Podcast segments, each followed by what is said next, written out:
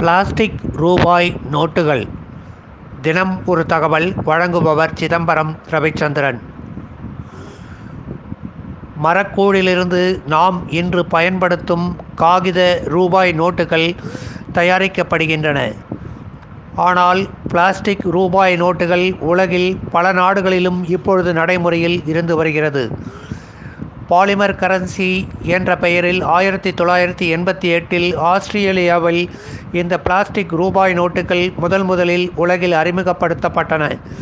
அங்கு இந்த ரூபாய் நோட்டுகளின் பயன்பாட்டிற்கு பெரும் வரவேற்பு காணப்பட்டதைத் தொடர்ந்து அதனைத் தொடர்ந்து நியூசிலாந்து ருமேனியா ஃபிஜி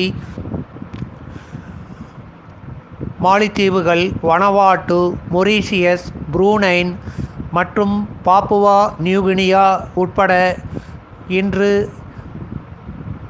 உலகில் இருபது நாடுகளுக்கும் மேலான இடங்களில் பிளாஸ்டிக் ரூபாய் நோட்டுகள் மக்களின் அன்றாட புழக்கத்திற்காக பயன்பட்டு வருகின்றன.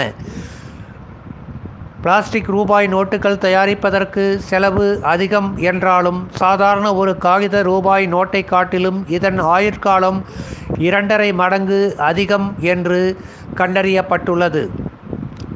இரண்டாயிரத்தி ஒன்பதாம் ஆண்டில் இந்திய ரிசர்வ் வங்கி முதலில் பத்து ரூபாய் பிளாஸ்டிக் ரூபாய் நோட்டுகளை அச்சடிக்கும் திட்டத்தை தொடங்குவதற்கான தீவிர முயற்சிகளை எடுக்கத் தொடங்கியது.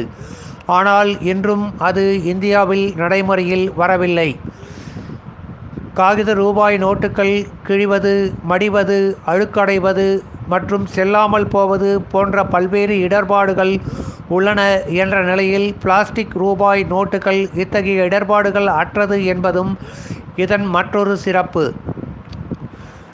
பிளாஸ்டிக் ரூபாய் நோட்டுகளை ஏற்கனவே நாம் பல்வேறு விதமான பெயர்களில் வெவ்வேறு வடிவங்களில் உதாரணமாக கடன் அட்டை பண அட்டை போன்ற வடிவங்களில் பயன்படுத்தி வருகிறோம் என்பதையும் நினைவில் கொள்ள வேண்டும். என்றாலும் ஒரு நாள் இந்தியாவில் விரைவில் பிளாஸ்டிக்கால் ஆன ரூபாய் நோட்டுகள் புழக்கத்திற்கு வரும் என்று நம்பலாம். நன்றி.